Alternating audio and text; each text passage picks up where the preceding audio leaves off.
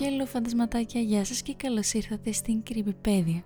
Σε αυτό το επεισόδιο θα μιλήσουμε για μια ιστορία, η οποία ιστορία έχει να κάνει με ένα πείραμα, το οποίο κατά τη γνώμη μου το κάνει λίγο πιο φρικιαστικό και παρόλο που είναι μικρού μήκους, η ιστορία αυτή είναι κατά τη γνώμη μου αρκετά ανατριχιαστική και τρομακτική. Οπότε χωρίς να χάσουμε χρόνο, καθίστε να παυτείτε και ας ξεκινήσουμε με την ιστορία. Το 1983 μια ομάδα επιστημόνων πραγματοποίησε ένα ριζοσπαστικό πείραμα σε μια τοποθεσία απόρριτη στο κοινό.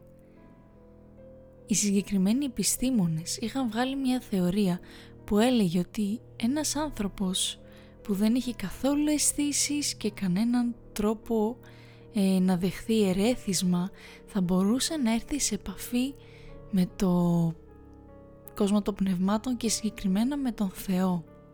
Πίστευαν πως οι πέντε αισθήσεις αποσπούσαν την προσοχή του ανθρώπου και τους έκαναν ανίδεους της αιωνιότητας και ότι χωρίς αυτές θα μπορούσαν να έρθουν σε επαφή με τον Θεό μέσω της σκέψης και του πνεύματός τους. Ένας ηλικιωμένος άνδρας που τους είπε ότι δεν είχε μείνει τίποτα πια σε αυτόν τον κόσμο για αυτόν και ότι δεν είχε νόημα η ζωή του, δέχθηκε να γίνει το πειραματό ζώο τους και ήταν ο μοναδικός. Το πρώτο βήμα για να καταφέρουν οι επιστήμονες αυτό που σκέφτονταν ήταν να αφαιρέσουν όλες τις αισθήσεις του έτσι ώστε να μην μπορεί να παίρνει άλλα ερεθίσματα από το περιβάλλον του και από τον ίδιο και γι' αυτό έκαναν μια πολύπλοκη χειρουργική επέμβαση όπου έκοψαν χειρουργικά κάθε αισθητήριο νεύρο που συνδέονταν με τον εγκέφαλό του. Αν και το πειραματόζω σε αυτή τη φάση συνέχιζε να έχει κανονική λειτουργία των μειών του, δεν μπορούσε ούτε να δει, ούτε να ακούσει, ούτε να γευτεί, να μυρίσει ή να νιώσει. Και έτσι, χωρίς να έχει κάποιον τρόπο να επικοινωνήσει με τον έξω κόσμο, είχε μείνει μόνος του με τις σκέψεις του. Και φανταστείτε ότι αυτή η ατάκα χρησιμοποιείται σε αυτή την περίπτωση κυριολεκτικότατα. Δεν μπορεί ούτε να γευτεί, ούτε να δει, ούτε να μυρίσει, ούτε να νιώσει τίποτα, οπότε κυριολεκτικά μένει μόνος του με τις σκέψεις του. Οι επιστήμονες τον κατέγραφαν σε βίντεο καθώς εκείνος μιλούσε περιγράφοντας την κατάσταση που περνούσε αλλά οι προτάσεις του ήταν λίγο μπερδεμένες και εννοεί το ίδιος δεν μπορούσε να τις ακούσει. Τέσσερις μέρες μετά ο άνδρας είχε πει πως είχε αρχίσει να ακούει περίεργες φωνές μέσα στο κεφάλι του και οι επιστήμονες υποθέτοντας ότι ήταν μια εκδήλωση ψύχωσης δεν έδωσαν ιδιαίτερη προσοχή στα παράπονά του. Δύο μέρες μετά από αυτό το συμβάν, ο άνδρας άρχισε να κλαίει και έλεγε ότι μπορούσε να ακούσει τη φωνή της νεκρής γυναίκας του να του μιλάει και ακόμη πιο περίεργο ήταν ότι και ο ίδιος μπορούσε να της απαντά.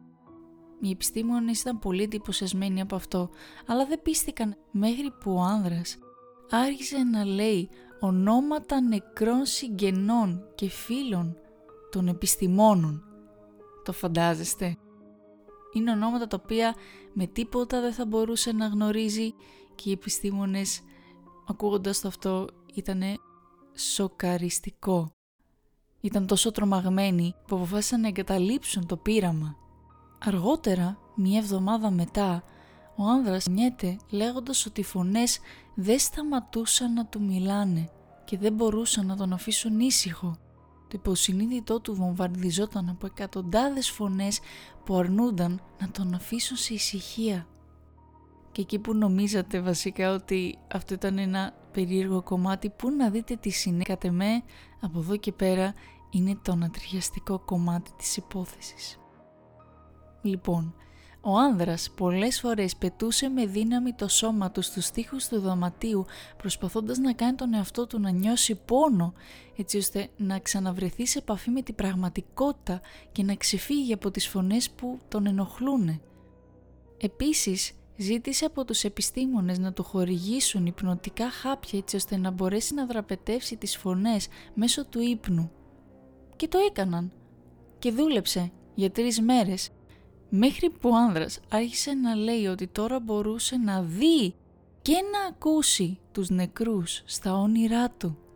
Μια μέρα μετά από αυτό, ο άνδρας άρχισε να ουρλιάζει και να γρατσουνάει τα τυφλά μάτια του σε μια προσπάθεια να φέρει ξανά τον εαυτό του σε επαφή με την πραγματικότητα.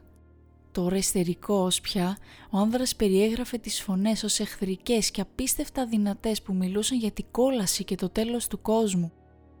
Σε κάποιο σημείο άρχισε να φωνάζει «Κανένας παράδεισος, καμία συγχώρεση» για πέντε ώρες ασταμάτητα. Συνέχεια παρακαλούσε τους επιστήμονες να τον σκοτώσουν, αλλά εκείνοι δεν το έκαναν επειδή ήταν πεπισμένοι πως ο άνδρας ήταν πολύ κοντά στο να έρθει επιτέλους σε επαφή με το Θεό. Μετά από μια μέρα, ο άνδρας δεν μπορούσε πλέον να σχηματίσει σωστές προτάσεις. Έδειχνε σαν να είχε χάσει τα λογικά του και άρχισε να κόβει κομμάτια σάρκας από το χέρι του με τα δόντια του. Οι επιστήμονες χρειάστηκαν να τον δέσουν σε ένα κρεβάτι για να τον εμποδίσουν από τον αυτοκτονήσει. Μετά από μερικές ώρες ο άνδρας σταμάτησε να ορλιάζει, απλά έστρεψε το πρόσωπό του στο ταβάνι και δάκρυα άρχισαν να κυλούν στο πρόσωπό του. Για δύο εβδομάδες συνεχόμενα ο άνδρας χρειαζόταν ορούς για να ενυδατώνεται συνέχεια εξαιτίας του διαρκούς κλάματος. Κάποια στιγμή ο άνδρας γύρισε το κεφάλι του και κατάφερε να κοιτάξει στα μάτια έναν από τους επιστήμονες για πρώτη φορά από τότε που ξεκίνησαν το πείραμα. Και τότε του είπε «Μίλησα με τον Θεό και μας έχει εγκαταλείψει». Και τότε τα ζωτικά του σημεία σταμάτησαν να λειτουργούν και παρόλο που εξετάστηκε η αιτία θανάτου ήταν άγνωστη. Ουφ, παιδιά τι λέτε, νομίζω αυτή η ιστορία είναι πολύ ανατριχιαστική κυρίως επειδή έχει να κάνει με τον Θεό και η ατάκα που λέει στο τέλος και λέει ότι μίλησα με τον Θεό και μας έχει εγκαταλείψει. Είναι σαν το punchline της τρομακτικής ιστορίας. Και κάπως μετά το μυαλό σου μπαίνει σε ένα φαύλο κύκλο κάνοντας φιλοσοφικά ερωτήματα. Αλλά ναι, αυτή ήταν η ιστορία που είχα να σας διηγηθώ Λοιπόν, θα το λέω κάθε Παρασκευή μέχρι να τελειώσει η σεζόν η πλατφόρμα είναι ανοιχτή και αν θα τη βάλω και κάτω στο στα, στην περιγραφή του επεισοδίου, αλλά στην ουσία είναι μια πλατφόρμα όπου εσείς μπορείτε να μου γράψετε τις δικές σας αληθινές τρομακτικές ιστορίες ή άμα θέλετε να γράψετε κάποιες ερωτήσεις που θα θέλατε να απαντήσω, οποιοδήποτε, εννοείται με ένα όριο. Και ή αν θέλετε να πείτε κάποια λόγια για το podcast, τι θα θέλατε να δείτε, αν θέλετε να πείτε κάποια, ε, κάποια κριτική, το οτιδήποτε είστε ευπρόσδεκτοι να τα γράψετε. Θα έχω το link όπως είπαμε στην περιγραφή του επεισοδίου. Αν θέλετε να βρείτε το podcast στο Instagram είναι παπάκι creepypedia για όσους θέλουν να το βρούνε και επίσης άμα βλέπεις horror παιχνίδια και gameplays στο YouTube υπάρχει και ένα κανάλι γι' αυτό όπου παίζουμε και κάνουμε και live stream κιόλας κάθε Τετάρτη στις 8 και παίζουμε τρομακτικά παιχνίδια οπότε αν σου αρέσει θα έχω link και γι' αυτό κάτω στην περιγραφή.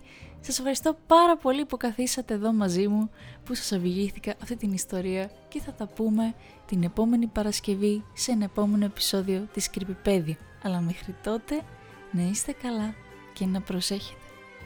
Bye bye!